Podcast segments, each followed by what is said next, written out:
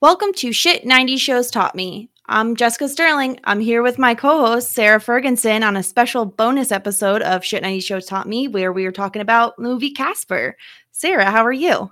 I'm so excited. This movie is just bringing me back to my childhood. This is one of those movies that you had to watch every single year, or else you're just not celebrating Halloween. Yes.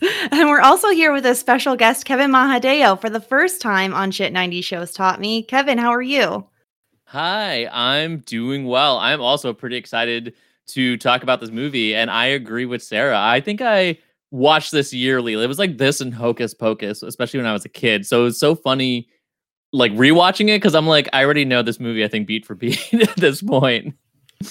Yeah, Yeah, there I- was like No, go ahead. was- Sorry, there was moments where I was like, "Yes, I remember this scene to the T," and then other plot points where I was like, "Okay, like it's like I've never seen this movie before in my life." I feel like I had the exact opposite experience. I feel like I've watched this movie maybe once when I was a kid and I haven't seen it since. So I'm just, I'm really not. And again, this is not a scary movie for anybody concerned about that. Don't be scared. But I was certainly not like a, a seeking out scary movies as a child. So if I saw a ghost, I probably was not going to watch it. Were Oh I no. were either of you scared at all at any point? No. No, I was more scared of watching this uh, like with my adult lens because like there's so many things in this movie that now as an adult I was like what was happening at this time period with this movie specifically. Yeah, yeah. I had the same feeling and I I hate that almost because it kind of ruins the nostalgia of movies occasionally when you kind of look at it with a critical eye. There were points where I have questions for you guys at some point when we we talk about certain plot points, but I was like the, to be fair, it, like the CGI I think held up fairly well considering what this is 1995. So it was pretty good. Oh no, I was just gonna say I, I definitely agree with that. The CG effects were shockingly good for what I assumed the time period to be, um, and held up pretty well. I do. I think my first note though I had written down was like, is it me or the movie sets look more like movie sets during this time period? Because like that's the part that looked more fake than the CG was just the sets themselves felt so exaggerated and weird. It definitely was a caricature, but I feel like a lot of movies in that era, like I'm thinking specifically of Beetlejuice, I'm thinking of Edward Scissorhands, I'm thinking about movies like that where it was very of the era era and um but it it it makes you I think it brings you into the world more. These like crusty Yeah. dusty sets. I did like the uh the actual house itself because instead of being like the typical Victorian, it was it was more like a mansion, which I did like. I like the feeling of it. I like the set design. Um but yeah, I, I agree. You could definitely date it to exactly when this movie was filmed. I absolutely love that mansion and set design because one tidbit I have that definitely spoke to me uh, specifically is that this is the same mansion and set piece used in the Backstreet Boys Everybody video when they're dancing in the ballroom and everything. This is that. What? This is that set. Wait, hold on, hold on, hold on. So do we was that on was that on purpose or is this just like a coincidence? And like can we I need to like turn this on like immediately. like maybe not Right? right, this second. But but I wait, so is this like was this part of it? Like was this like a tie-in like Backstreet Boys did everybody with Casper? Like is this like a collaboration? Um obviously I'm like the biggest Backstreet Boys fan. I'm already fangirling. What's the Uh, deal? I don't. I don't think it's a collab. I feel like everybody was a few years after, so I feel like they must have done this. Like in my in my head, I'm like everybody was I think 1998, but that might be a little too late. That might be their Millennium CD. I know too much about Backstreet Boys as well. I love Backstreet Boys. Everybody and I Want It That Way are two of my go-to karaoke songs. So uh, this was this was a joy when I was just like, wait a second. I'm I'm running to Wikipedia like my life is dependent on it. yeah. Uh, This is like- 1997. 1997. We're Um, already so happy Kevin is here to bring the tidbits about Backstreet Boys to the Casper So- recap. This is So this movie this movie was filmed in 94. It was released on May 26, 1995. So you're saying that they saved this crusty mansion for 2 years when everybody was released. Is that what you're Yeah. saying? That's apparently what happened. That's and the, either that or like the Backstreet Boys must have been Casper fans and were like, I want that set. And like that's the set they used to film it. And Yeah. part of me has to think it's purposeful because of the motif that they do in that video specifically being like so horror influenced and doing classic universal style monsters so yeah i feel like that it, it had to have been purposeful Wow. Well, I'm I'm floored. I'm floored. It's like the weirdest fun fact I would have ever heard of for a Casper I, podcast. I this is every everything that I need. Um, actually. So I I'm all in. This is incredible. i'm glad i was able to bring Yeah, this uh, to the podcast. Thank you. um so we can get into a little bit of the um the cast while we're while we're on it. Um we can start with uh bill pullman is dr harvey. I didn't really recognize him but i looked on imdb and i did recognize some of his credits in independence day and spaceballs. Um beyond that though. I don't has he been in like other notable things beyond those two things? Oh man, that's a good that's a good question. People often confuse Bill Pullman and Bill Paxton um just because of the similarity of names, but definitely for Mhm. me, Bill Pullman um as uh the president in Independence Day um really sticks out as like one of the most notable things and obviously I knew him from Casper as well. I feel like yes, he's been in stuff, but I it, those are the ones that stick out so much I think to people, especially because of the speech in Independence Day. It's like iconic.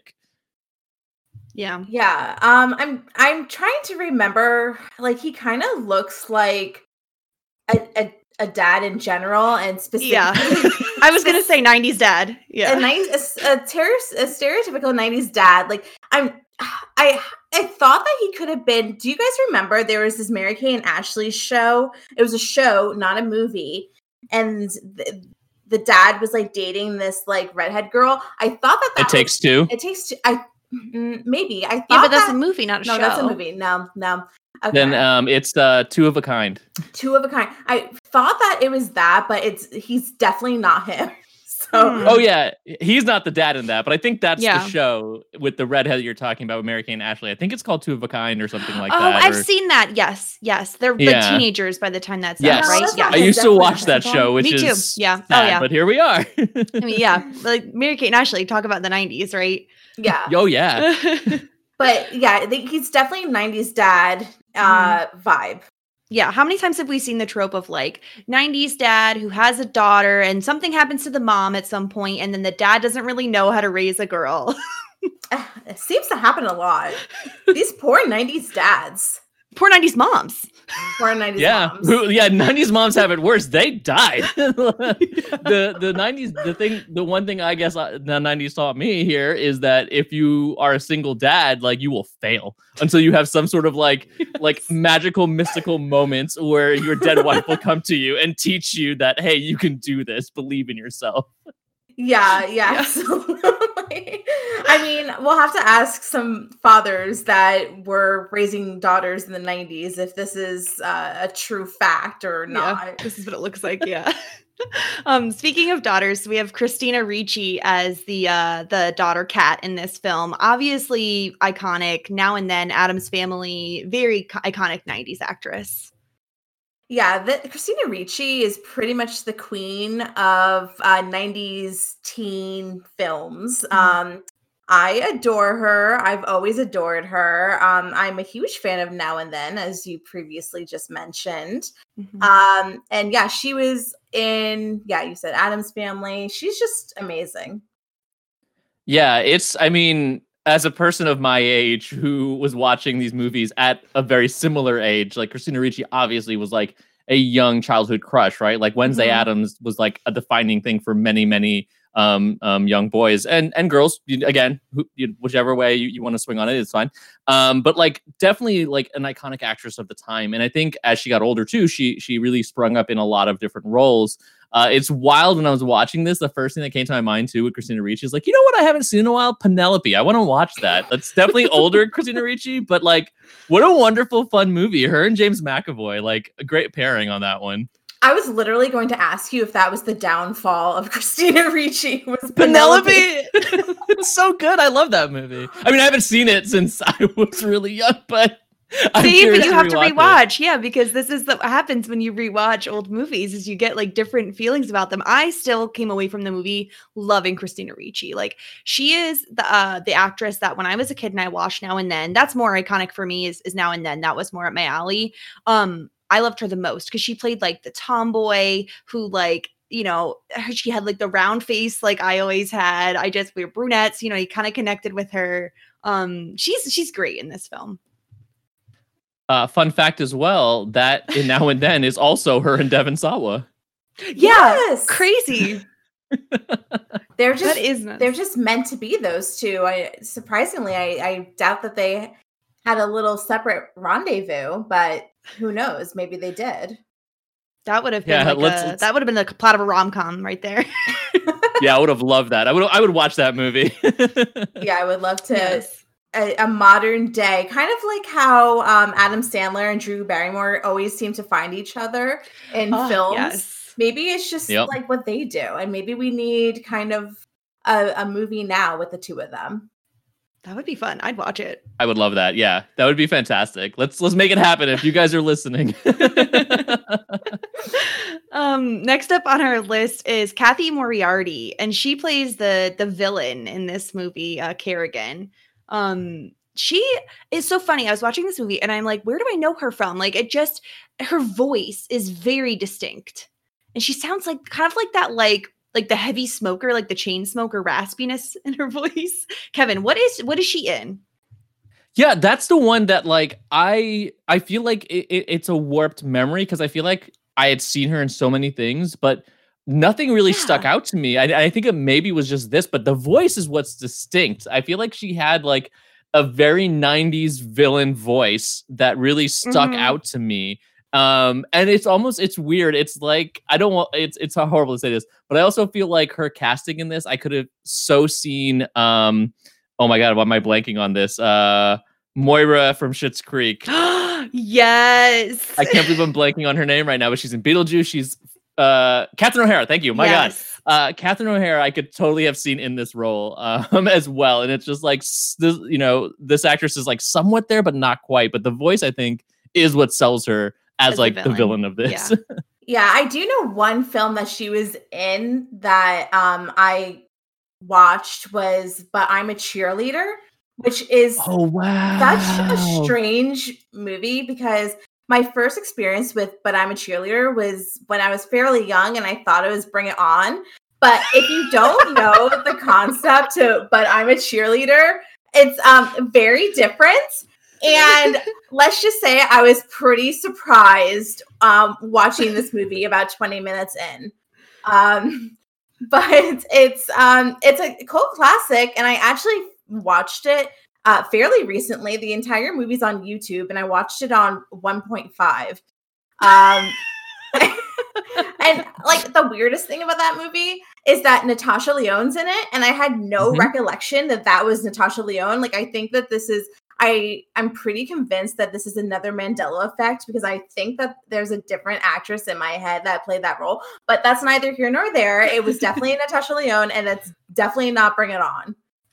I, if I'm not mistaken, because I, I saw that movie, um, I think when I was in high school, possibly, um, because it is Natasha Lyonne in that, and uh, if I'm not mistaken, I think Clea Duvall is in it, along with Dante Basco is also in it, um, aka Rufio from Hook, um, is in that movie as well. So like that stuck out to me just because of the time period and the actresses and actors that were in it. I was like, that movie clicked into my brain because those were all people that I was. It, it was the right timeline, right? Like like Hook was a big deal for me, and so Yeah. like having those people in this movie, I was kind of like, oh yes, but, but I'm a cheerleader. I, I know this movie now. It's like locked into my head.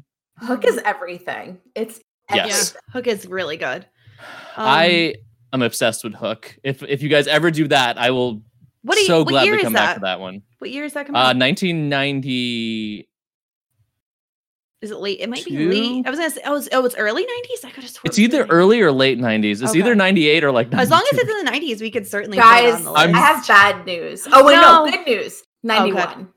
Oh, good. Yeah. Good. Good. Okay, so we That's can put it on the list. That's the I tough part. close. I said 92. Yeah. That's the hard part we've been discovering is we'll like we'll look up a movie. Like I had watched for the first time when Harry met Sally, and I'm obsessed with it after watching it for the first time. And it was in '89, and I was like, oh, come on, like one year off. That's a great movie. Um, It is. Yeah, It's- that is a, that is a hard rom-com. part. Um, Yeah. a lot of the stuff too. I was trying to think of for this, right? Like, there's so many things in Casper specifically that I feel like cross over to tropes of kids movies of the time, but it's also like late 80s, Yeah. early 90s tropes. So it's like where to like pinpoint, like, oh yeah, this was in Goonies. Nope, wait, that was the 80s. You know, it, it's there is so much crossover Yeah. between these time periods. yeah, like the over like again, like Cathy Moriarty is a like a specific type of villain that is very 90s. You know, uh, usually women, you know, like Cruella de Vil style of villain um is is Cathy Moriarty in this movie. And then we have her like henchman, I guess you'd say, Eric Idle, and he plays Dibs. Um he's been like mainly I saw on his IMDb like Monty Python, like all Monty He is one of the yeah, he's one of the founders of, of the Monty Python Flying Circus crew. I mean, that's where I know him from. Did you guys not know Eric Idle? Oh no, I'm old. no, we're just uneducated. That's the difference. yes. Also, yes, yes. Literally, anybody who listens to the podcast is like, they don't know about sports. They don't know about this. They don't know about that. Like, we're like useless to everybody except like very specific 90s things. Um. Okay, but he was in uh, the narrator in Ella Enchanted, and oh, I've seen that. uh, we've seen that, and he was in. Um, he has some sort of involvement with Honey I Shrunk series, but he was not in the Honey I Shrunk series. Hmm. I think he might have been a director or a writer, quite possibly, but he was Hmm. definitely, I think, involved in that um, because he he, along with doing acting, and a lot of the other Monty Python people who include uh, like John Cleese, uh, Terry Gilliam, um, Michael Palin, I believe, are the four that come straight to mind. But they were uh, a comedy, a British comedy troupe. They did uh, a sketch show way back when. They had Monty Python and the Holy Grail is probably the most well known movie. But they have done not only stuff in front of the camera, but they also do a lot of stuff behind the camera, and will end up directing or producing surprising films that you never expected. Um, so that's that's maybe where you uh, might be familiar with his work or just from that area without knowing it was him. Mhm. I yeah, he see- certainly, his IMDb was like a really long list of like a lot of things. yeah. a lot of things. I did see the Monty Python uh, Broadway show, so I'm not. Oh, uh, spamalot. I saw Spamalot, like twice, I think, because I was a big Tim Curry fan. So, Yes. um, fun fact: Tim Curry does not come to the stage door if it's raining. So, Good to know. so just just so you know, in case I find myself at a Broadway play anytime soon, you know. right. Oh, yeah. Um, Uh, yeah. And so then, had the sorry, go ahead. uncles- The uncles next. Yeah, so we have like the three uncles. The one that I obviously recognized the most was Brad Garrett, who's on, you know, iconic Everyone Loves Raymond star. His voice immediately, you know, it's him. And he played, I believe he was like Fatso, right? Yeah. yes. Yeah. Yeah, Brad Garrett. I mean, that voice is so recognizable. And I think I another thing I read about this was that this was his first voiceover role for someone whose voice now I feel like is so iconic to various things. Someone must have like when Casper came out, they must have been like, "My God, this is his calling." You'd think he'd be in everything. yeah, He's like, this is the guy. We got him. Yeah, and then we have uh Joe. I, I don't know how to say his last name. Is it Nepote? Nepote? Nipote? I'm not exactly sure, but he plays Stretch.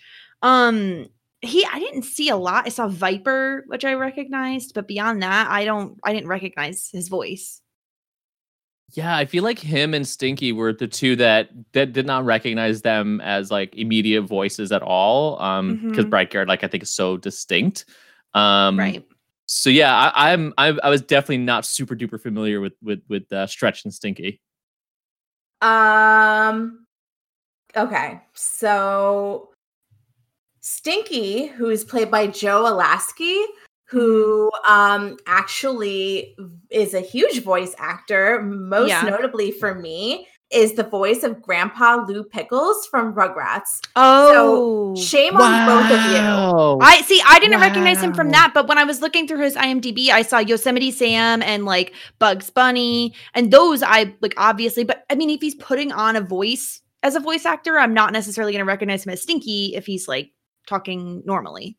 Yes, of course. But he's been in pretty much everything. He was in like Johnny Bravo. He was Yeah. in um uh, code names Kid Next Door. He was in like seemed he was seems like he was in practically everything. So if you needed a voice actor in the 90s, it seems like this was the guy to do it.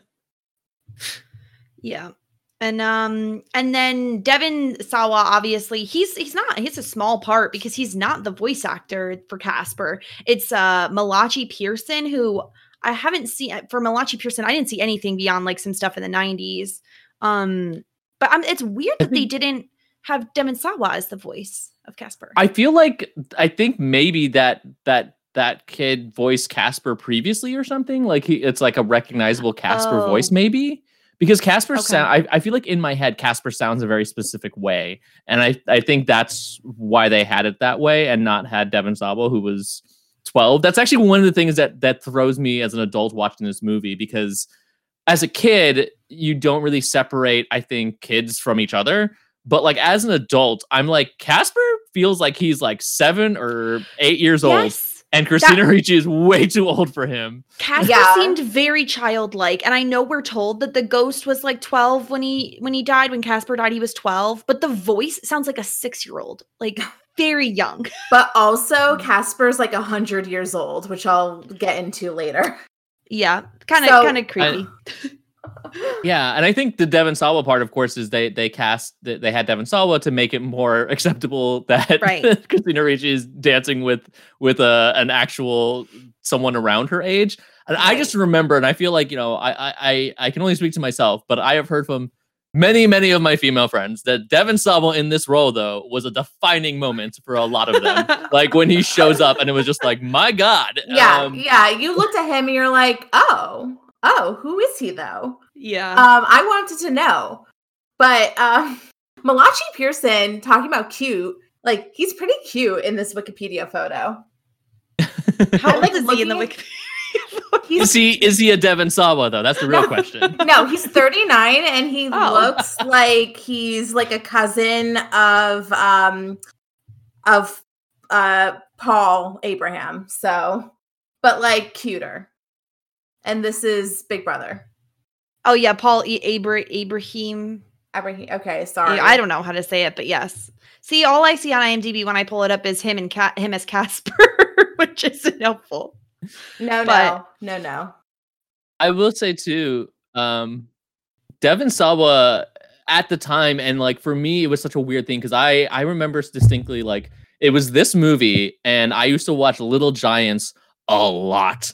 And uh, Devon Sawa Yeah. is like a main character in Little Giants, which also had Ed O'Neill and Rick Moranis. Uh, I sadly don't remember the actress who played Icebox, but what a what a character again uh, for for young Yes. Kevin at the time, uh, defining a type for me, I suppose um with Icebox. But I love that movie, and Devon Sawa was in that. And I remember I had not seen him again. Like there was that time period, you know, with now and then, and then Mhm. um, I, I, he did stuff, but just nothing I saw. And then I saw Final Destination, which is a Mhm. Horror movie. Like the first movie is one of my like I think high recommendations of a great horror film, and he was in that as the main character. And I remember being like, Devon Sawa, is that is that Casper? Like what? like he, he's an adult now. He's an adult human man.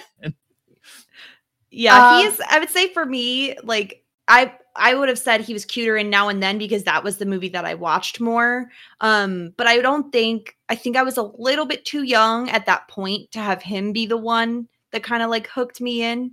Um, because they, like this came out in 95. I'm not sure when now and then was was it after this? 95. It was the same year. Oh, it was the same year. So I was yeah, I was too young at that point. I saw it much later when I was like 13, and then I thought he was cute.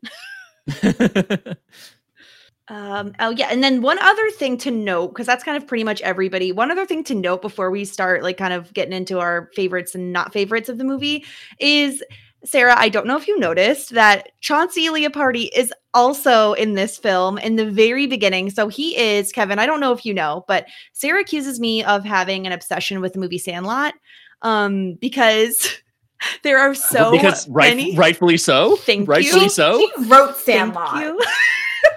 so It's there are like- so there are so many characters that show up on Boy Meets World that are from Sandlot. And this kid, Squints, is literally in everything. And that's who he plays like Nikki. And it's like in the very first scene. And I just saw him and I was like, this kid's in everything in the 90s. I mean, it's I- a good it's a good bit to have. yeah. I am so over this dude. Like, go away. Like, I freaking just- a. I'm I'm all no. If if if, if it's someone Sandlot related, like have them around forever. Uh, I I love Sandlot. That that is a movie I am obsessed with, and I I I I, I maybe it was just a defining moment for me, like the right age as as like a boy watching like sports. I mean, I was in Little League and like, but like James Earl Jones is in that movie. I love the the ending. There's something like not Stephen Kingian, but like just this idea of like the childhood to adulthood, this coming of age where you see them as adults as they all drift away as friends. I don't know. There was something Yes. so fascinating and interesting about that uh for me about this summer this defining summer for these kids that stuck with them forever that i yeah that i'm, I'm obsessed with that movie so i i, I Yeah. didn't realize that it was squints but like that's amazing now i'm so excited about that yeah. fact. He's in everything. And it's funny you mentioned that because now that I think about it, I, I feel like um watching there are two people I can think of when I think of like boys that I was like I had such a big crush on as a young kid.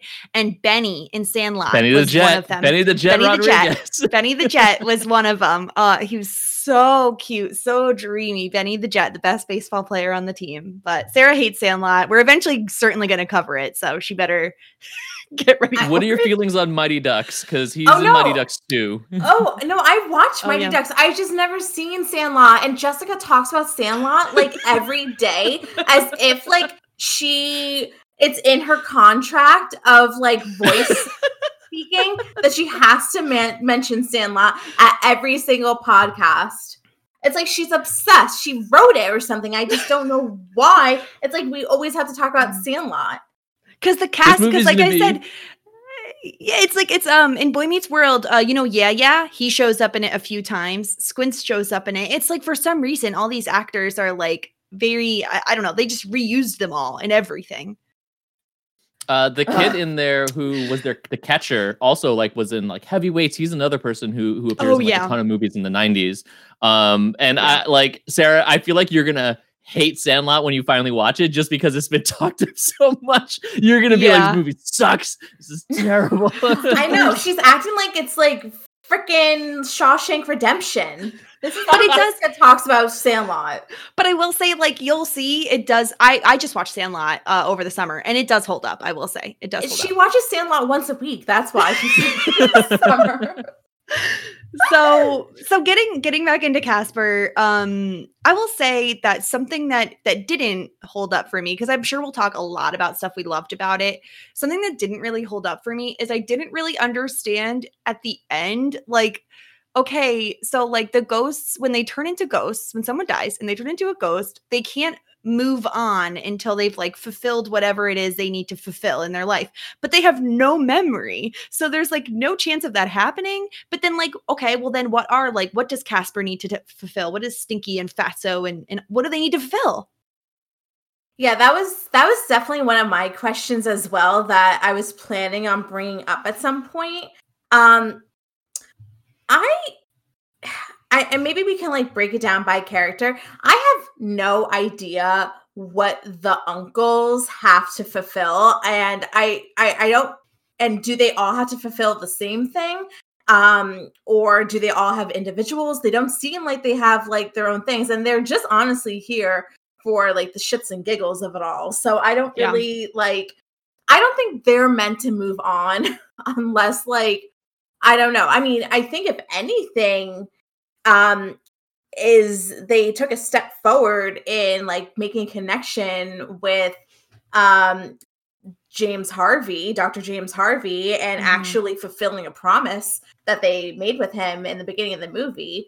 Um and that promise was I mean, I don't know when if we could get into it when so basically they said if you keep Carrigan off our backs, um, then we will bring um the wife to you. Yeah, his late wife. Amelia. Amelia, thank you. So they actually kept a promise, which is like shocking. Um, but beside and like if if there's any character development for them, like that was it. And I don't know how much more they can do. And Casper, it seems like all he wants to do. I mean, can I say it? All Casper wants to do is get like is Netflix and chill. and I think like once Casper finally gets there, then he's fulfilled all he wants. Yeah. Yeah. I I definitely okay. I, I the uncles are something I want to get into. Like when we start talking about stuff that yeah. doesn't hold up to me, I'll get to there. But you are totally right about the the unfinished business part and just in general, like what are the rules? Because like another part that sticks out to me is like the continuity and rules of Ghost don't make a lot of sense. Is the fact that like they can pass through stuff. We've seen it done all the time. They're not bound to the house because they leave the house. So like, why do they yeah. all stay there? And also, they get sucked up into the vacuum at one point, and the uncles are like trapped in the vacuum. Yes. But I'm like, but why? You guys can like float out of that. Like you've proven that you can move through objects. Why is that a detriment at all? And like, yeah, the the moving on thing is weird because Casper specifically too, right? Like he says when he starts to have his memories back, like, oh, I stuck around because I wanted to keep my dad company. So he haunted his dad. But then his dad eventually yes. like died. So like he did keep his dad company. Like, didn't he fulfill his promise then? Shouldn't he have just passed on and went um, right. at that point? And yet the uncles, not only do I feel like they have no um goal that it seems to be like what they're trying to stick around for, like they have no like you said no character arc they they learn zero lessons they're just jerks from the beginning of this movie to pretty much the end of this movie and right. they do like the one good thing but i'm like that's not enough you guys are you guys are mean, awful people or yeah. goats, I guess. Okay, hold on. Are they malicious or are they just like here for the laws? I would say they're certainly malicious in the beginning. And then like the only redeeming quality is like when the the Dr. Harvey does the speech in the in the bar and they're getting all drunk and everything and they're like, "Oh my god, he's so nice. We should let him live." And then then he dies, of course. Like maybe you can count that, but beyond that, you can't delineate any of them from one another. Like they're all the same personality, which like I think is kind of you always this is like such a 90s thing too. There's always a fat friend, like there always is one and, and his name is Fatso. So there you go. But yeah, they don't really have care. They don't have personalities beyond being troublemakers, right? Yeah, I I don't know, jerks. Kevin. We we need to like yeah. It's no, yeah, it's I'm, never I'm, ending with them. this is the part that doesn't hold up very well to me, and I think it's also because mm-hmm. I'm adult, and I think their humor is maybe child based, but they are like yeah. there's, and I think this is a specific late 80s 90s thing in my head and I, I i'm trying to like call recall certain stuff but i feel like mean somewhat abusive family members are a yeah. trope of the time period Matilda. and it's played yeah matilda um there was the mean uncle in like home alone but it's always like played for laughs and i'm just kind of like no this is not okay and it, it's just yeah. a thing that sticks around but also even beyond their maliciousness which i feel which i find like just kind of like they are they treat casper like he's a servant which is crazy um i don't know i mean he says they're my uncles I don't know if I agree with that. I have a I have a conspiracy theory in my head about this because they, they don't remember their past. That's the whole deal, right? The way they right. act and everything, it doesn't feel like actual family. And I honestly, what I think, also when Casper talks about the fact that he died, his uncles are never mentioned. Like that's what I was like. When did that. each of them die? I want to know when right. all of them died and so, how the timeline goes. My conspiracy theory is thus. My theory is Casper was the first to die. He was a ghost. He forgot his own past. And I think the by just from the way they act, I think those three are like criminal drifters who mm. held up inside this house that was haunted and no one went to and they eventually died in that house and then they stuck around and because everyone's yeah. memories got wiped they just associate like well I guess you know they're they must be my uncles and they're just taking care of him. So I think honestly that's what happened is that they are like yeah. Criminal drifters who held up in that house and passed away because the way they act, they are they act like like like uh, Harry and Marv from. I was gonna say Alone. it's very Home Alone esque. Yeah. yeah, yeah, I could see that. And my other question, which like maybe this is a plot point that I missed, but Carrigan inherit, inherits the house, right? So her fa- right, it's her father who owned it and died? No, I think it's I think it's her like she I think she did one of those like she got with an old older gentleman Oh. no, order to no, get I'm the pretty sure. inheritance. um, Really, I'm pretty sure she said her father. Well, either Oh, way, my it? thought Okay. is if if if she is related, then I don't know. Oh no, it is her father. Yeah, I'm looking at the wiki now. So right, so it's her father, right? So you, one would assume then that the house has passed through generations. So is she not related to these ghosts? Yeah, Like, I Good question. That was my question as well. And this is actually what I really want to know. If they are drifters, because I'm going down that path with you, I love it. Why did they choose to share one room with twin size beds in a mansion that's humongous?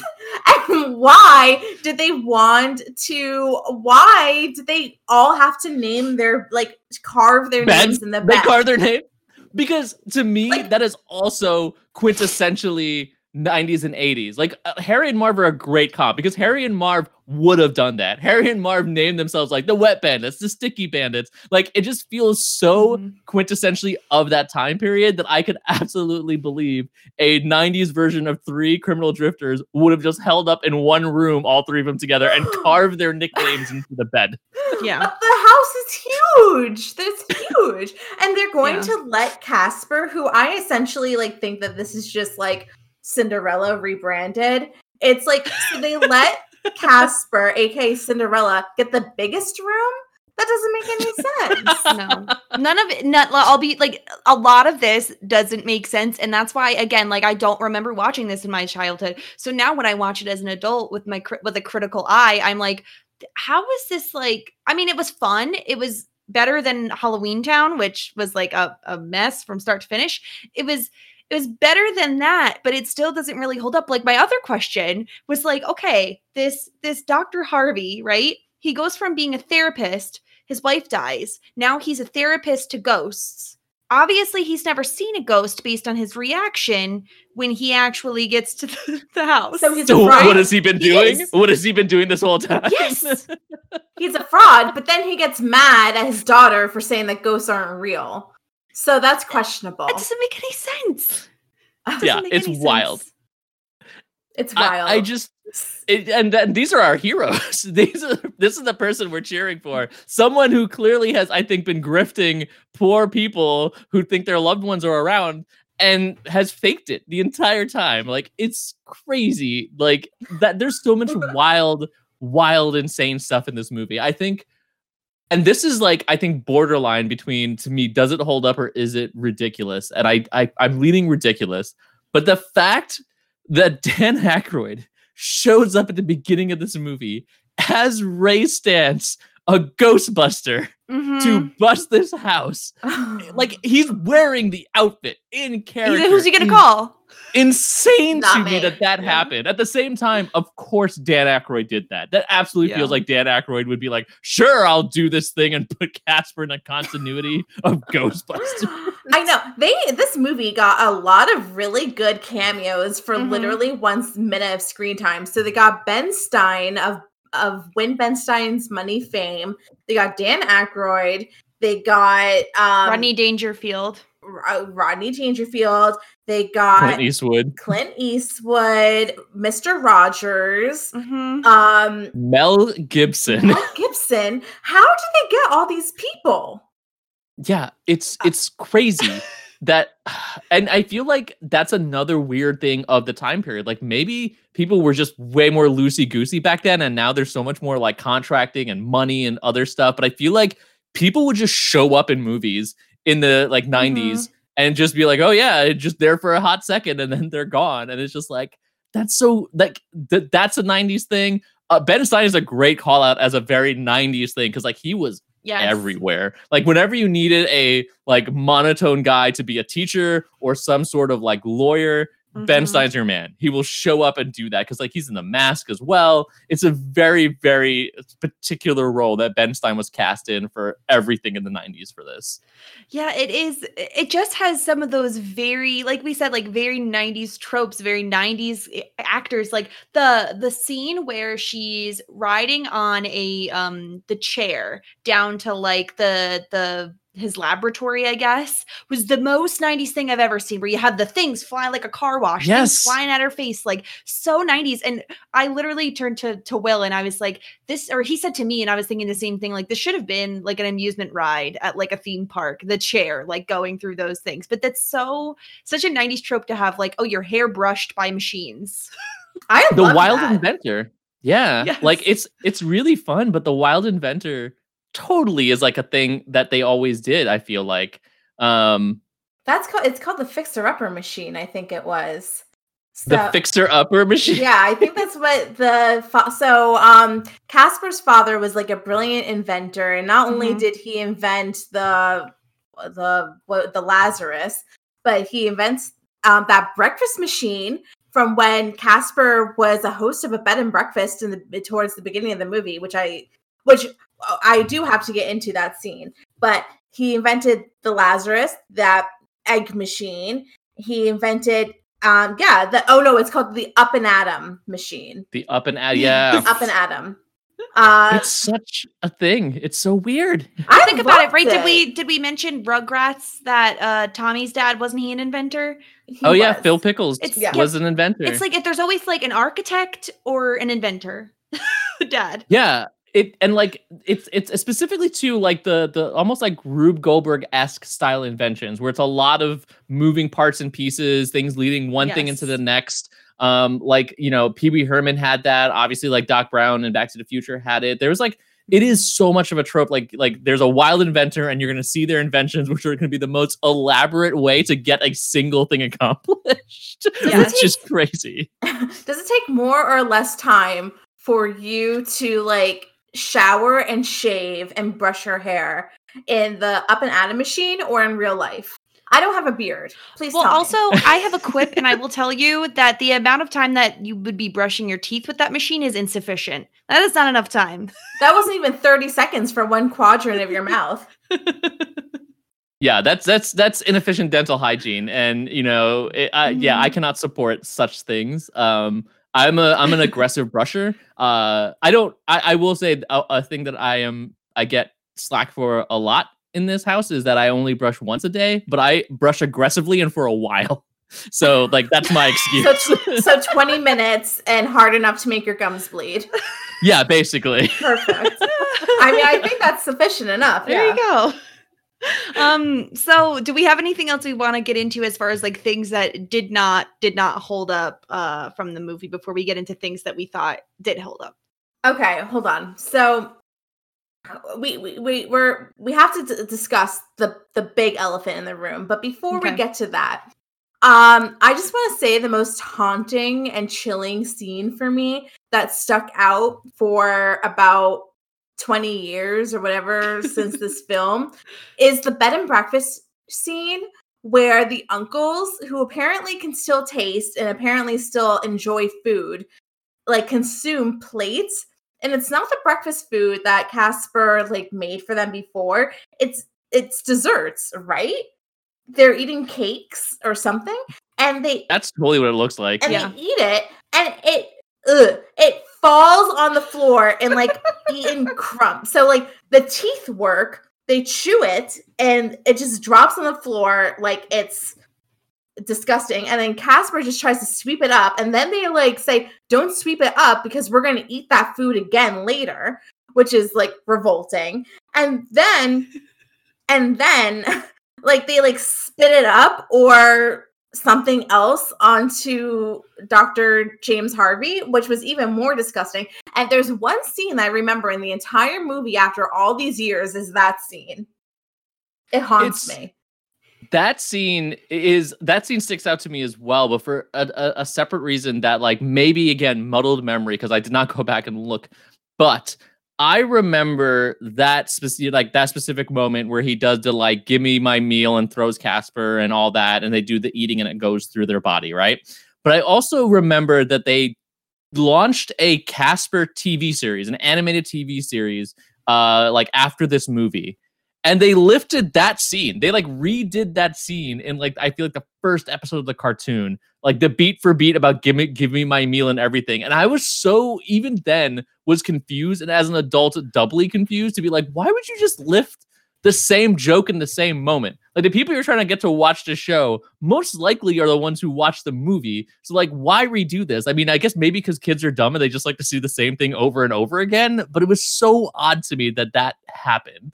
I don't like it. I don't like it. I don't like looking at it. I don't like thinking about it. I don't want to see it again. And I certainly don't want to. I, I would rather skip over that scene than revisit it. I don't know why it disturbs me, but it makes me feel uncomfortable. There's something gross about it. Yeah. It's gross. It's it's a very like childish gag, right? Like it's to get kids laughing. That's definitely what it Is is. that- Like, oh my god, he's eating poop. You know? Is that supposed to make me laugh? Because Well, I you're not a child. so- I mean, once again, calling out that I'm 31. She loves to do this. She love because she's still 29. She's not 30 yet. She loves So to be like, young. eh, you're like, ooh, you're so Fountain of old." youth over here. Mhm. Yeah, I'm not going to talk about my Uh, age at all. Yeah. Uh, uh, so okay, so what about you guys? There's the big thing that I want to talk about uh, about Casper being a creep, but is there anything else that does not hold up for you guys besides that that thing? I think it's the same thing we're both thinking thinking of because that moment Okay. also does not like is it a specific phrase because that doesn't hold up for me at all. Yes. It's that. So, okay, it's uh Jessica, before I start ranting, anything that you want to bring up besides that? no, I think we're all on the same page Okay. here. So, it's the fact for me that number 1, Casper sees Kat on like a 60 minute special and the whole reason why Dr. James Harvey and Kat go there is because he sees her on the TV, which a reporter is at the school and like harassing her, but gets like a instant like gosh, can I just say an instant We're an explicit Okay, podcast, you may I say. know it, we're with company. So Kevin, I'm sorry, but he got an oh instant, no, it's fine. he got an instant boner seeing her. Uh and he like takes he he he he's the reason he orchestrates it there. So that's number 1.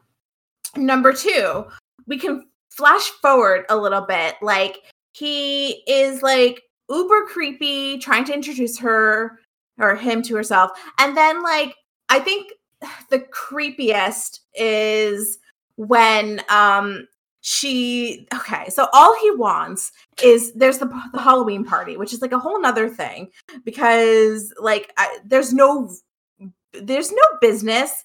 Like they're essentially guests in the house so there's no reason why Kat should be allowed to throw a halloween party in a house that they're not really like living in but that's no like a food, no drinks, no music. diff- there- that's like yeah, what was this party? By the way, what That- was she also? What was she as a Halloween costume? What was that? um a bride? She was a bride because Casper, of all the clothes that the mother has in the entire house, of course, fucking Casper brought out the wedding dress because he's a predator. He's a hundred years old, mind you. This motherfucker is not twelve, like he's pretending to be. He's a hundred years old.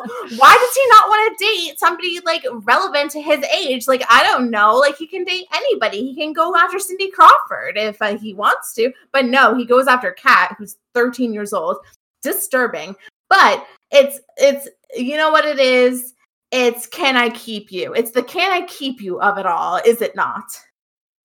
It's yeah, that line I remember as a kid being like in like into it, like as like, oh, how sweet. But as an adult, it's just like, what does that mean? And like, why? Like, there's just so many things wrong with that phrasing, mm-hmm. especially. And like, yeah, I, I will say in somewhat defense of of Casper, I do think that he he's not like the Cullens, right? Like to me, Yeah. Edward Cullen and crew are creepers because Edward and them as vampires, I think, have retained their memory and they sort of established that Casper and the uncles like lose their memory. So I think Casper is perpetually stuck in the mentality of a 12 year old and he can't like go past that. That said, what an awful, awful point in time to be stuck as because you are right though, right? He has a ghost boner because he's 12. He's Yeah. perpetually going through puberty and like he's stuck in that point where he's going to be like forever horny basically. Yep. Can I just say that, like, beyond the can I keep you line, which was very creepy, what creeped me out is she's like laying in bed. He's like laying next to her, kisses her. Hi, that was not consensual, Casper. Also, then if you're if let's pretend he's still like okay he's 11 he is a ghost but he kind of feels like a boy right? It's like a pinocchio type of thing. He curls up at the bottom of her bed like a dog. Like what was he doing? This is so weird and that was like to me very weird and problematic like don't sleep in her bed with her like that's so creepy like it is creepy when you think about it and the fact that he like wants to become a human even if it's for just a few hours to kiss her well what does she do now she can't date a ghost so what, it's what's, true. what's gonna happen you're a ghost forever are they all just gonna live happily ever after in the house it's weird well, yeah, I I, do. yeah. Kevin, Go ahead. go ahead. No, you go. I, I was just gonna say, yeah, it, it is. It's so weird, but also at the same point, I think she's socially awkward and stunted, obviously as well. Like one of my Yeah. most ridiculous beats, and while it's while it's a small detail, it made me laugh. Where Casper takes her over to the lighthouse, and her question, and he, she's like, "Do you come here often?" And he's just like, "Yeah," and she's like, "By yourself?" And I'm like, "Who would he be coming with?" He like,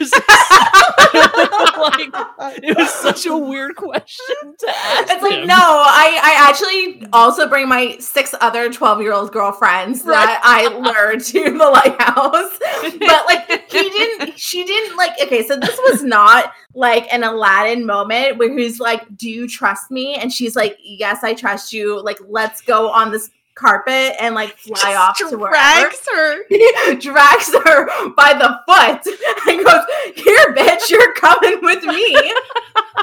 like, sorry about it. She's like, No. She's like, No, don't do it. But he does it anyway. So he drags drags her by the foot Yeah. and brings her to the lighthouse. So um once again, that was not with permission. But Yeah. yeah, like who who who would she well, who would he bring her bring to the lighthouse? The uncles aren't going to the lighthouse. no, they're going to bars. They're going to bars. How do they get drunk? Uh, um, the question, one other- because they can't. they can't. They can't. They, I mean, is it pass right through them? That just goes on the floor? I don't know. Um, yeah, I, I one. mean I, Oh, if. I was a bar owner, I would not serve them because it just seems like a mess. yeah, the the one other minor thing that I just feel like wasn't fully explained or like they didn't really dive deep into it was like the boy and the girl like the g- guy that she was like seemingly interested in but then he's with that blonde girl and like none of that doesn't really pay off. Like she gets like clotheslined which is kind of funny but like that's that's it. That's the whole part for them and i felt like they should have been obviously we have the big villain but they could have been much smaller villains and it didn't pay off at all. I feel like that's also that that's bizarrely like I don't even want to say it's hard to say like I liked it, but it just reminded me.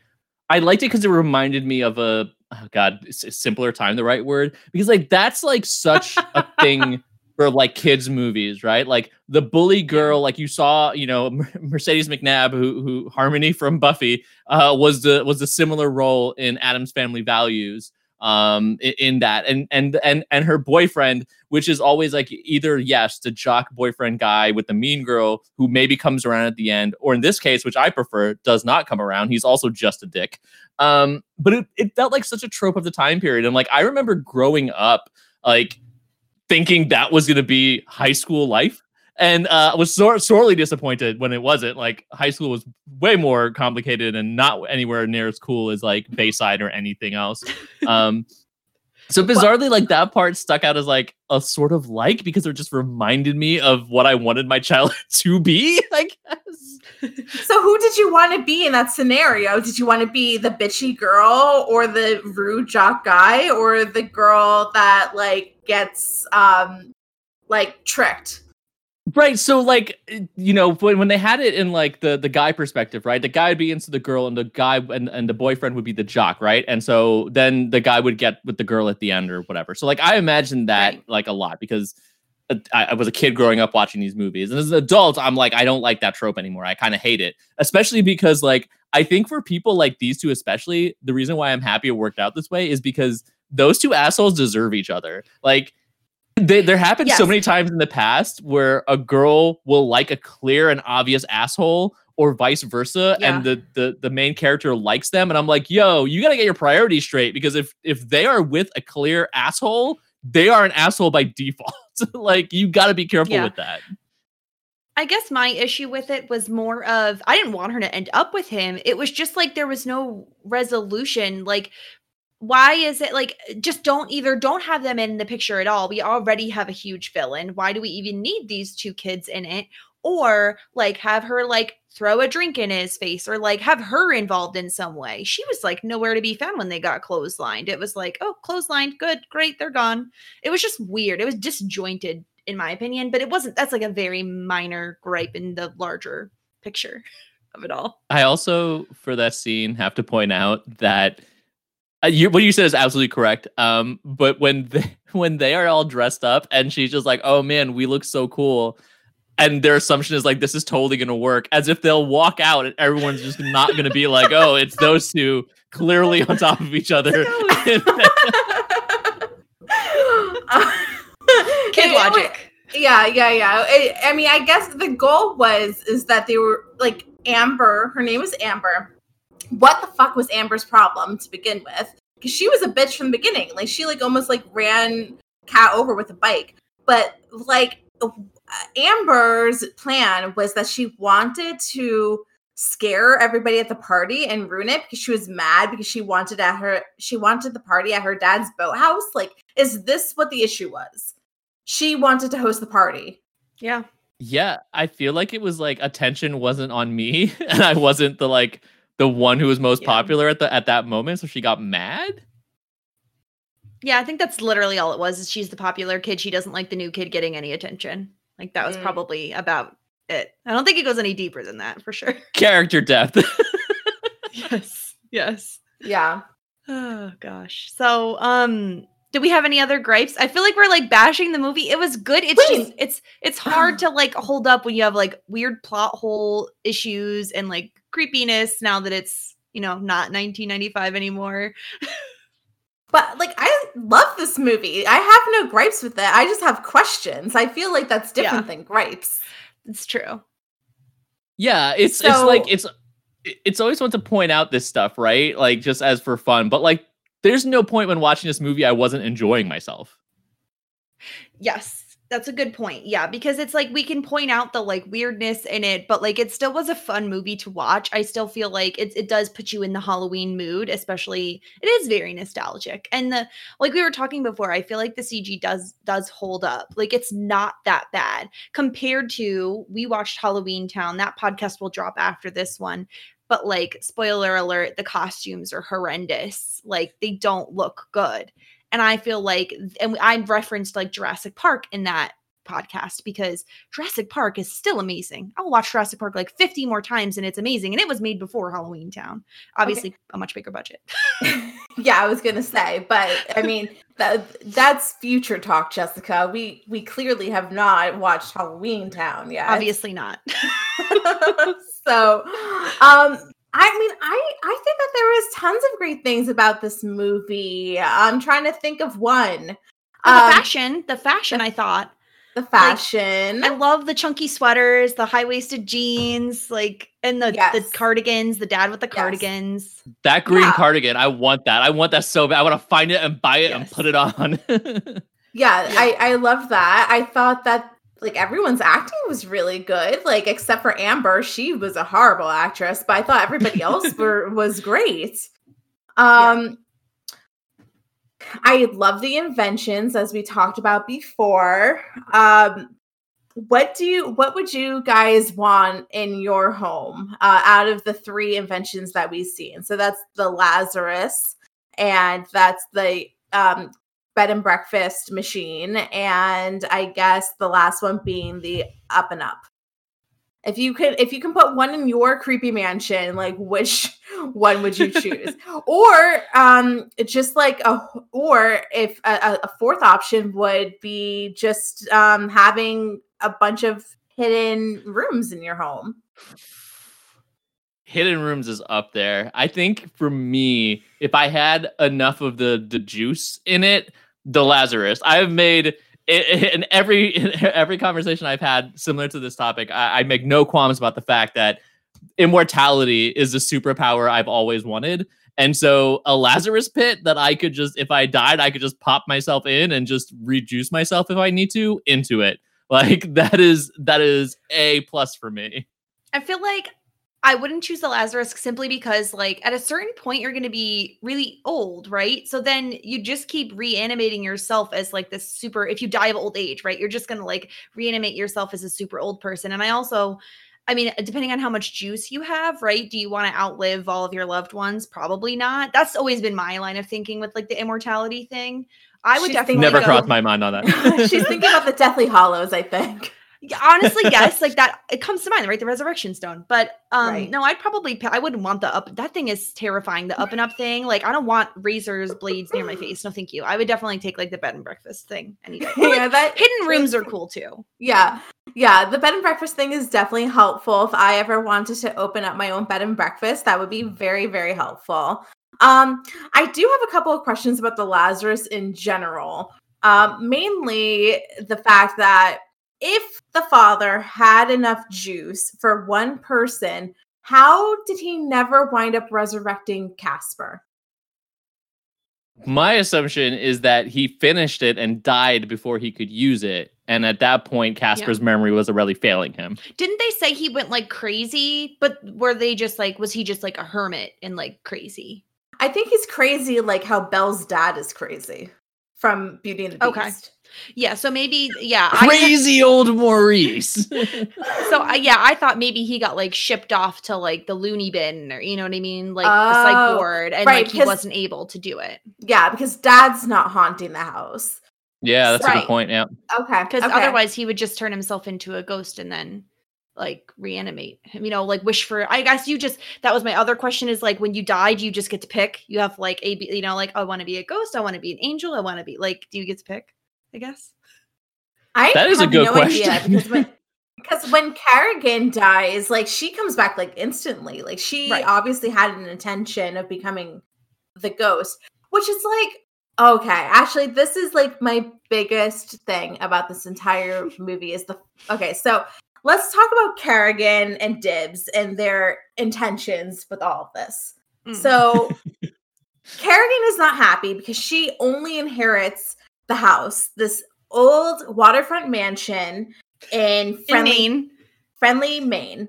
So she's not happy because apparently all the millions went to like the birds and like the peacocks and like the the the meerkats.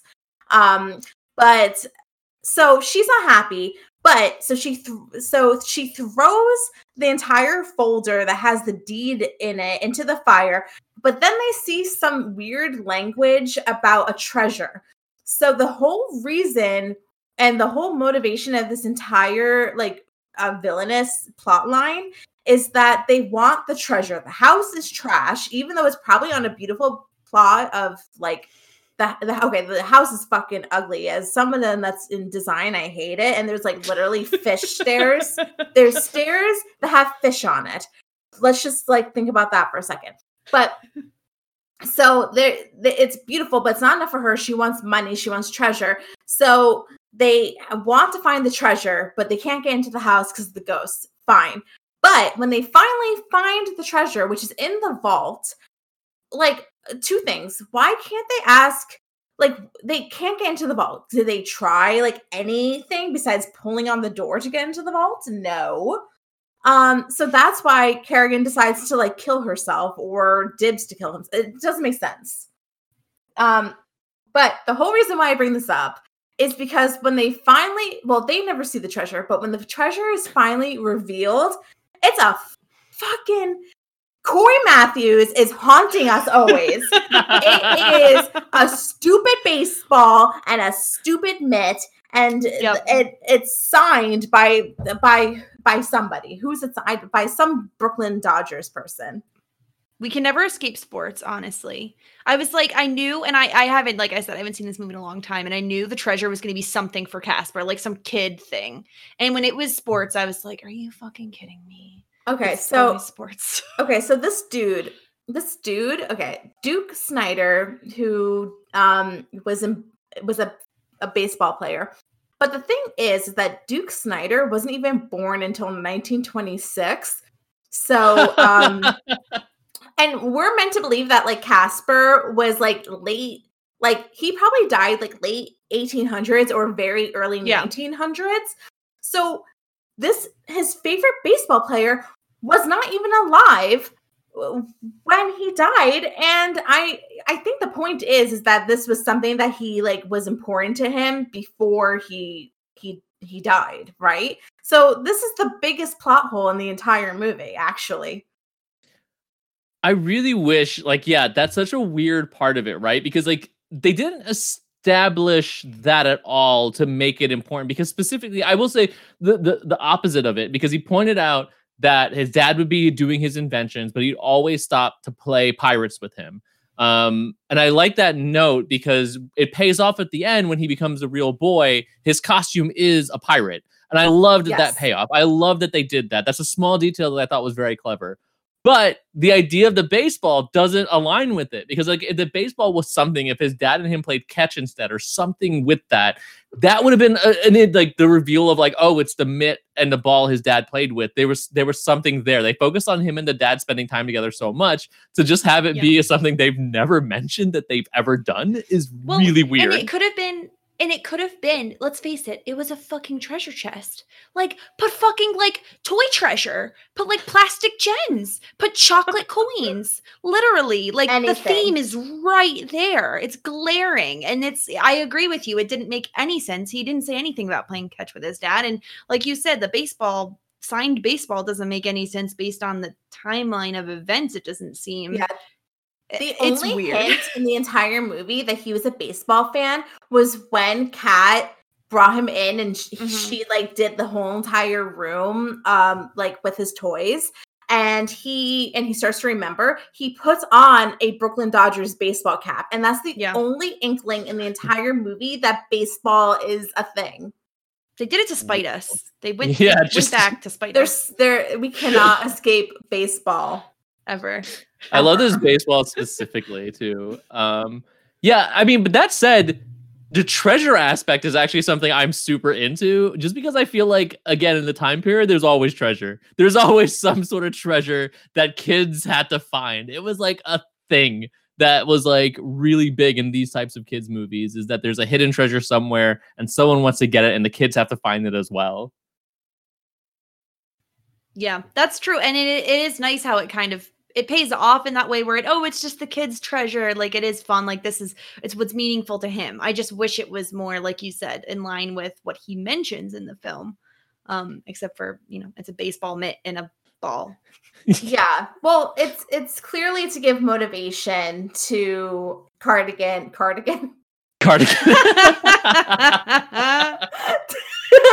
to Carrigan and Dibs as to why they want to get into the house. Um, but it, it does not make sense. And and like can can you imagine going through all of that where you're literally trying to kill your assistant slash you're trying to kill your boss over some like stupid signed baseball because they were willing to like literally murder each other and ultimately like Harrigan did get killed over uh, fake treasure. But why was that in the folder? Because what does that have to do? Because they're not related, right? They're not related. we don't we don't know and it doesn't make sense also that she wants to smash the house down when like the treasure literally could be anywhere in there and you might destroy it. Like Yeah. It's also like lack of imagination on her part. And I guess she's the villain, so Mm-hmm. sure. Because, like, look, if you want money, the moment you find out ghosts are real, you just charge people to go see the ghosts in your house and you will make a Yeah. lot of money. Yeah. like, that's a good Yeah. idea, actually. That's like that's you're you're you must be a businessman because that's a that's a that's Yeah. a I'm in marketing, so this totally tracks. yeah, that makes a lot of sense. I love that. Yeah. I do Uh, wish that the I wish that instead of like the the Casper Kat romance question mark at the end, I wish they had just left it with the the mom or the the late mom and the dad. Like that note was perfect, right? Why didn't you stay as a ghost? Well, I you didn't leave me with anything undone in my life. My life was so fulfilled by the two of you that I was ready to move on. That was like a perfect note. I just Yeah. feel like the the other part was unnecessary. And also that actress, like they chose I thought it was I don't know. I don't know what you guys think of this. I thought it was interesting that they chose an angel to wear red instead of like a blue. Um, that was a Hmm. bold choice. I really liked it. And she with the crazy hair, like she just she looked ethereal, like wonderful. But I thought that was a weird choice. Like, why not blue? Maybe it was just in contrast with the ghosts being white. Maybe. I mean, I think that could make sense. They were bluish toned, so you wanted to you wanted it to be um kind of just like a step different, but Mhm. yeah, I I thought that was a really nice uh part too. Um and you know, she is I thought that that was to be I do wish that Kat was involved in that scene. I Mm. think that um especially because we had her talking a lot about her mother. Um, so it would have been nice, like Casper got to see Kat's mom, Amelia, and like uh, James Harvey got to see Amelia, but Kat did not because she was too busy like doing a Phantom of the Opera rendition with like some creepy guy that like lures her into dancing with him. Um so I, I I felt sad because I'm sure like that could have been like they could have included Kat in that nice moment as well. Mhm. I feel torn about that because, like, on one hand, I definitely like she definitely talks about the mom. Obviously, it'd be nice to have like a reunion moment, but at the same time, I feel like Kat's story wasn't about the mom. Like, Kat had somewhat accepted what had happened, uh, whereas the dad clearly had not.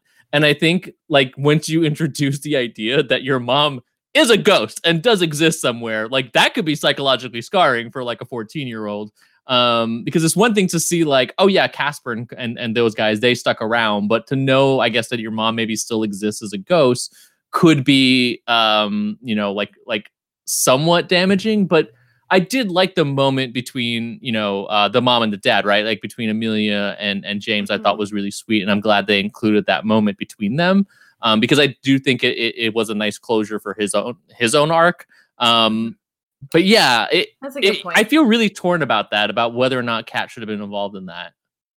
Yeah. Do angels have different rights in the mortal world than ghosts in this world? Like they're only visitors. They don't Does Amelia not have the ability to stick around like I think she does. So and Stretch does? I I imagine that she does, but she doesn't want to hold her family back from moving on from her Okay. death, right? What's the point in her sticking Okay. around? Oh, she says that she watches over them. So Yeah. Yeah. uh, she's around. What do you guys think about Amelia's three requests on how to for how James could be a better father? So if you don't remember this, this is um this is like Amelia's motherly advice. Number 1, don't pick up the phone extension every time she gets on a call. So this is very relevant to 2020. So with, land, with landlines.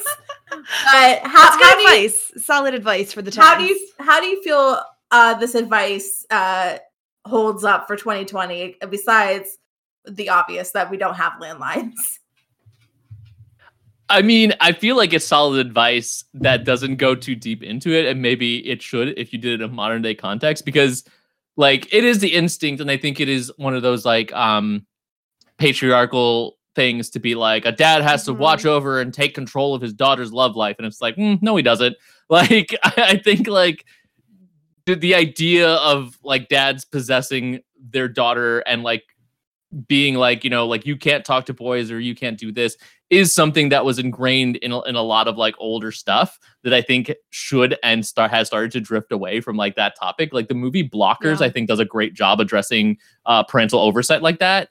Um, but definitely is is a theme I think of the time period was you you know dads need to watch over their daughter. So I do like that she was just like don't do that don't don't don't right, do that. but the Becker." weird thing is, it, I find it odd that she says this when he has not been doing that thus far. He could give a shit that Casper's been hitting on his young daughter this entire time. like he seems like more of an absent parent, if nothing else, right? Like being that he's like bringing her across country all over the place. She's been in how many schools in two years? Like he certainly doesn't seem the most attentive, which is why I found it a bit odd. And maybe she's just like at the precipice of like adolescence into you know becoming she's what 12 13 she's right at that point where she's going to be a teenager maybe that's why she's bringing it but i just thought it was kind of funny i'm like what the fuck he didn't do anything about casper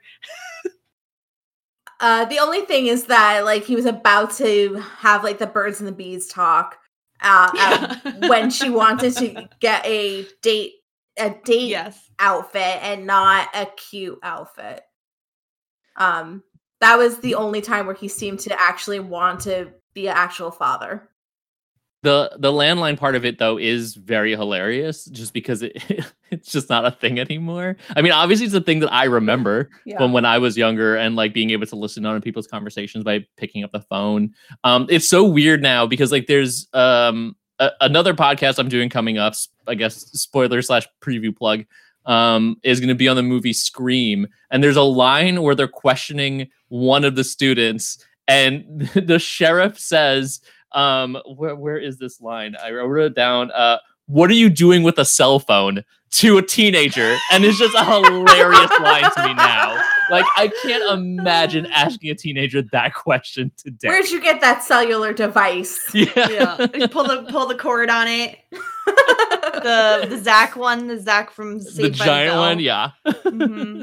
yeah. Uh, good advice. Good advice. Uh, advice number two, which um, French fries are not a breakfast food. Jessica, uh, your favorite food is known to be French fries. Yes. Do you think Mine too? yes. Oh so, as two people that uh, might be the biggest uh, fans of French mm. fries in the entire galaxy, do you think that French fries are a breakfast food or not? I think they can be because I don't really see the difference between them and hash browns. Like it's like exactly, essentially like, the same thing.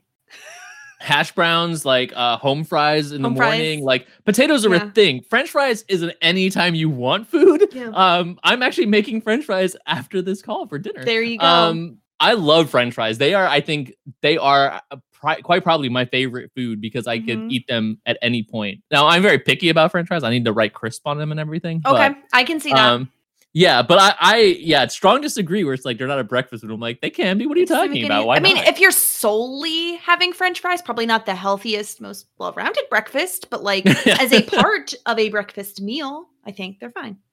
All right, all right. So we disagree with that bit of advice from Amelia. And lastly is um, my favorite. don't ask to uh, for Kat to wear a t-shirt underneath her uh, bathing suit. So who the fuck does that? Underneath? like that's the Under- thing. Like, what? Over. Over. Over it makes, makes sense. sense. Under. Under. If you have How? to specify to him not to do that, there's a host of other issues you need to discuss because he is a mess. Like if he is like you need to wear a t-shirt under your bathing suit, he's got he's got a lot going wrong here. That that, that he is yeah. out of touch of stuff. Yeah, no, he's out of touch. He's out of touch, absolutely. um, so those are three tidbits of advice. I mean, I don't think that we agree with Amelia's advice, but then again, Amelia is uh, a ghost, or no, she's an angel. angel. Uh, so what does she know? Yeah. Uh, so one other tidbit I just want to just like I, I I do have questions is like after like Amelia gives rights to Casper to be a real boy um until 10 o'clock not 12 because he's only 12 years old um whatever but th- they they can't even finish their dance before it comes 10 o'clock. Like these rules are so unfair. Yeah, what time was it when it happened? like 950 950 or or casper legit legit took two hours to get ready that's the only thing that makes sense to me like he he can't they can't even finish their dance they can barely kiss their one stinking kiss uh, without him turning into a back into a ghost. I like it just this timeline is sucks. Even Cinderella was able to get down with Prince Charming and then get into like a fight in the backyard and run off before she like uh, became a servant again. Um, so it's just like it sucks. It just sucks. Yeah. I love that she specified that Cinderella wasn't 12. And I was like, isn't wasn't she like 14? Like it's not yeah, that huge exactly. age she was like there. 16. Yeah. No. Um it's, so yeah. It, yeah, I, it, I I have issues. It, it, it is super unfair. Like that this is the only time he's going to get to be a real boy. And it's like, nah, you get like 15 minutes. Sorry. Well, can't and she then cut him some slack? Like he used his last potion to save your freaking husband so that your kid wouldn't be an orphan. Like, come on. Yeah, like give that boy like give that boy some time and I know like the whole thing is just like also we know what he really wants, but like look, he's not going to get it ever again. He's dead. Like he has this is one chance to be a real boy. Just let him go for it and and if and yeah. if she consents, obviously, then yeah, yeah let them do their thing. Yeah. Whatever. Like it's, it's totally like unfair that he barely even got a kiss in his life. Yeah, yeah, it's not fair. I, I, I feel very, I feel for Casper in that one particular moment. It was yeah. literally he really got no time at all unless like i said unless he's been he was like really taking a long time with his pirate outfit. Like maybe he was like really having a hawing. He's like well do i want to be a pirate or do i want to be a fireman or, baseball or, player? like, a baseball player? Like maybe he was just like taking a really long time to get ready. Yeah. and kat was just sitting on the sad loser bench for like three hours for waiting for anything to happen. I feel like it's obvious to me that they wanted a sequel because in my opinion the right move for the end of the movie is casper is fulfilled. He kissed a girl. That was like his last dying wish type of thing and he moves on to the afterlife. But they're like we got to keep this guy around for casper too. What else does casper want? What else? Well to to get it in but like that's yeah. not gonna happen. I think that's that's yeah that's the sequel. Once they're like older now it's okay to do that. Casper 2 I just I also I also imagine like maybe it took him like 45 minutes to learn how to walk again because like he's had no legs for uh for a long time. So like all of a sudden he has human legs and just like oh shit, how does this work? he just bumps into walls because he's used to flying through them. Oh no. This is, this is, maybe he has to relearn like how to get from like the attic where he was back to downstairs because he used all that time just going through walls and taking shortcuts. So maybe he got lost in. Yeah, she really she really let him be a human at like 8 p.m., but it took him two hours to get downstairs.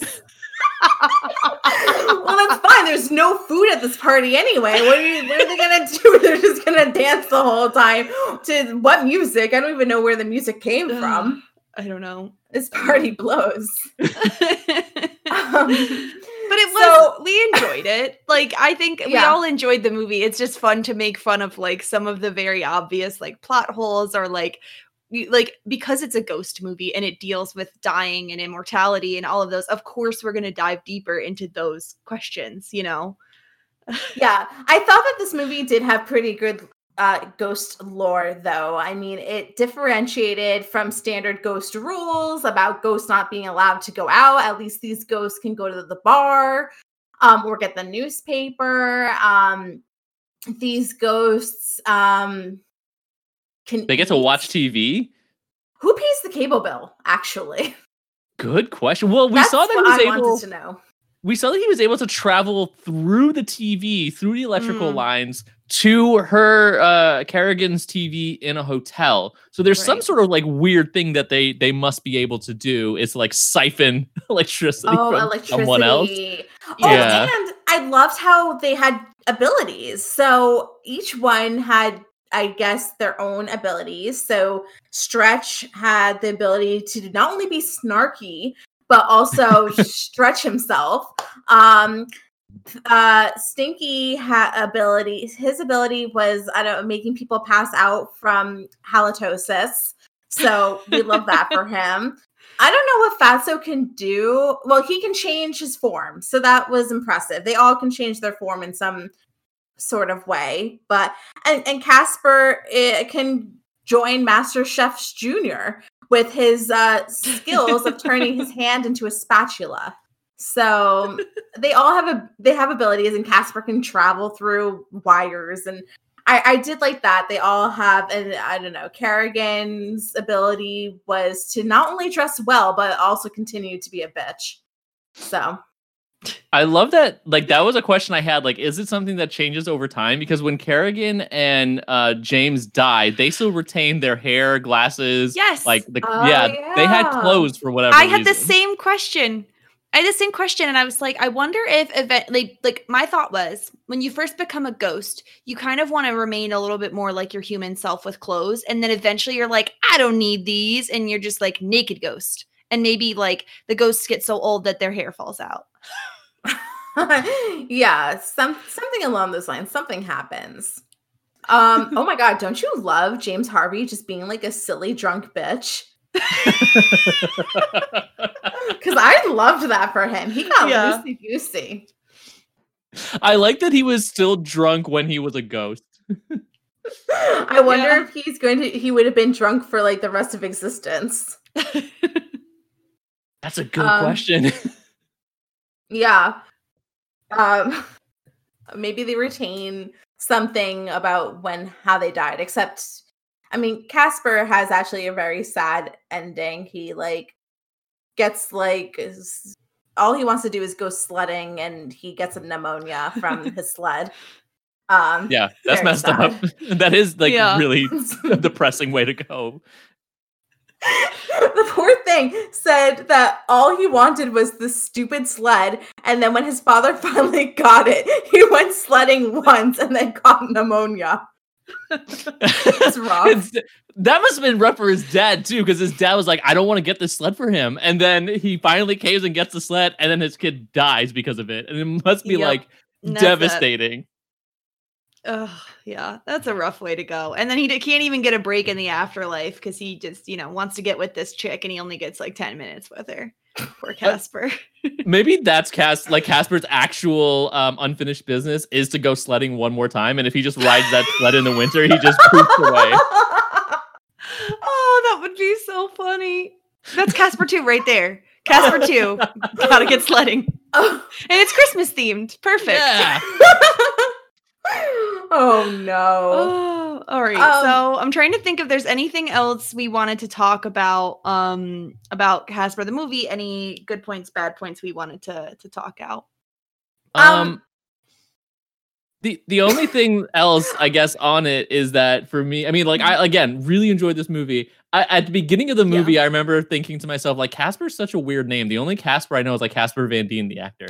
But then when they revealed his name is like C. McFadden, so his name is Casper McFadden. For whatever reason, that made it like, oh yeah, that sounds like a real name. Like Casper McFadden totally sounded like a real name to me. Seems legit. Seems legit. Yeah. And this is like a good time for us to announce that we're now sponsored by Casper Mattress. I- imagine. I, I only wish. Uh, just kidding. We are not. Um, but uh, I do have one more question that I want to uh, propose to you guys. Um, do you think that the real reason Casper just wants a friend, besides for fucking, is because this whole thing about losing your memory is a scam, and he really just wants a friend to come so that he can go take the friend to the Lazarus and make him into a human. Do you think this is a long con? Wow. Ooh. I like that. That's so Hmm. twisted and dark. I think Yeah, it's messed. Casper knows more than we think and plans more than we think. So the uncles never know about the Lazarus then, right?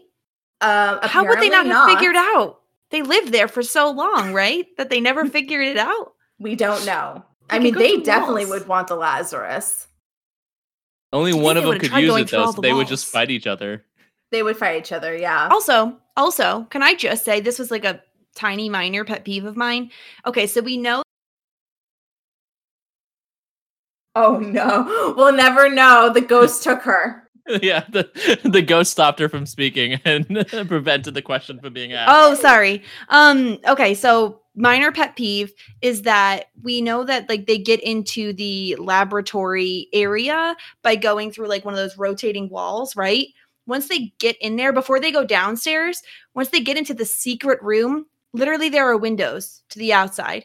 Like you could see, you could see in that room from outside of the house. I did not notice It's not that. hidden. It's not Well, hidden. You're right, because Dibs got thrown out that window. So It's um, not hidden. it's not hidden. Uh, I I can't speak for that. Uh, I I don't know what to say about that. I Um, Why at least the floor part come was back? hidden. Dibs died yeah, Oh. why didn't he come back as a ghost? as a ghost. Great. Like- Maybe he didn't want to. I guess, but he had that treasure. That's so He weird. did. Yeah. I'm sure. He Maybe he know. didn't die. A lot of Maybe he's just unanswered in like a body cast somewhere. Wait, hold on. Why can't uh Carrigan as a ghost take her ghost hand and reach in and pull out what the treasure is? Or at least feel it. That's Right? true. She was holding it at one Yeah. point. Why She could have stuck her head in and actually seen Oh, exactly and what the treasure it. is. Yeah. Uh, that's a great point. So these are just mysteries that we'll never know. Yeah. Maybe if we ever see Casper 2, we'll know. I do know that there's one sequel called Casper Meets Wendy. So Kat gets ditched, and now Casper is into some chick named Wendy. So um, there's a lot of mysteries to uncover for the future. Who is Wendy? It's a good question. I think she's from the comics. I think I saw something like she's from the comics Oh. and that the oh actually I think I think that the mom wearing red was like an homage to Wendy because Wendy wears like a red cloak or something like that. I actually think I read that. Oh, okay. Yeah, because I know that I just think Christina last Ricci was like, I don't need to do a second one. That's yeah. I mean, Oh. at that point, Christina Ricci was doing a lot of stuff. So Yeah. Oh yeah. Well, actually, Wendy's Hilary Duff. So she's a, the queen. So I, I Oh. apologize, Miss Duff. Okay, we stand. We forgive love me. Hilary Duff. We Yeah. love Hilary Duff. Um So, so do you guys want to get into some 90s fashion? Yes. Yeah, we talked a little bit about it, but like all the sweaters Kat was wearing, I was into the high-waisted jeans, the like the combat type of boots she was wearing. I was feeling it. The only thing I have to knock her points on is that hideous like wedding dress costume garbage, whatever that That's was. not her fault. She was also wearing a choker, which of course is very 90s, Mhm. and she was wearing some small cat eye glasses in the beginning, which Mhm. I typically don't like small sunglasses, but those were really cute. Um, and they're all in jewel tones. That that was her color palette. She was always in a jewel tone. uh, I definitely was all about um, that green cardigan, as I mentioned that uh, that Harvey uh, James Harvey Mhm. was wearing. But yeah, the '90s fashion, the throwback style. I mean, I was really into that. The jeans and the flannel and everything. Like that's my jam. So seeing 90s fashion always gets me like really pumped about it. It's like I know like a lot of people love the 80s style, but like for whatever reason, it's probably because just that is a little bit more my era, I, I guess. Um, was the was is 90s. Uh, so I appreciate it. I also appreciated um his uh Devon Sawa's hair, which is also Yeah. very 90s, the Shawn Hunter, if you will. Uh, Oh, that kind of like like middle part, like long flowing lock style. Yeah, even the even the the Dr. Uh, Harvey had like a, a side part version of that, which I thought was like very also 90s. And his glasses too, like the small metal frame uh glasses were also very 90s. I enjoyed the fashion. I liked it more. We talked like we'll t- we'll see in the Halloweentown podcast, but they really wear the same outfit the entire movie, so it's not that much fun. Whereas there's a lot of fashion, there's a lot of um outfit changes in this movie. Yeah, lots of outfit changes. The school scene was a good like tidbit into what 90s Mhm. fashion was. Um because all the boys were wearing like plaid or like the vests and all the girls were wearing like florals, which we see all the time in Boy Meets World. But there's like I did want to note that like they we don't see a lot of grunge in Boy Meets World, at least not yet. Yeah. But Kat was very like 90s grunge, which I appreciated. Yes. I can't wait till we're a little bit in the older ages of of Boy Meets World. Oh yeah, absolutely. Yeah. There's definitely going to be the period in Boy Meets World because it's just like they would they do the whole like I think Eric specifically does the long sleeve shirt like plaid tied around his waist and like ripped up jeans. I, I feel like there's a distinct memory of Eric wearing that at one point, Mhm. um, which is like the look. yeah, Yeah. right now Eric is mostly wearing like sweaters that like your grandpa would wear. yeah, like a lavender sweatshirt and jeans a lot Yeah. of the time, like a light wash denim. Yeah. he takes a journey because he goes from like pretty like Eric is weird. He goes from like preppy to like kind of like jockey to dumb, which is a weird Very journey for that character. Yeah. Yeah. Really dumb. Yeah. I will see. We're tracking them as we go along, but um but yeah, actually getting in getting into the the plugs of it. We have Boy Meets World content coming up. That's coming out every Thursday. We drop a new one. Uh we're we're still early season 1. We're at like what episode 7 or 8 right now. Um and then we'll have some bonus content coming up around Thanksgiving. But Kevin, what do you have uh what do you have going on over at Post Show Recaps and more? Oh, so many things. Um, so yeah, my main podcasting, you can find me on post show recaps, uh, where every week thus far, we just actually hit the end game. Josh Wigler and I have been recapping all of the films of the MCU. Um, it's called Everything is Super. Uh, has been a blast. Uh, Jess, you guest with us on the Captain Marvel podcast, which was so much fun to do with you, um, especially talking about the '90s fashion of it all. Um, Yes. and um, we, like I said, we just did Endgame, um, but we are not ending the podcast. We are continuing on with um, some more superhero content as we go. So definitely check uh, me out there. I also do Lovecraft Country with Josh Wigler and the incredible Latanya Starks, uh, where we cover each episode of Lovecraft Country every week, um, coming up to the ending of that series as well. And Josh, Latanya, and I will be continuing onto some more stuff from there.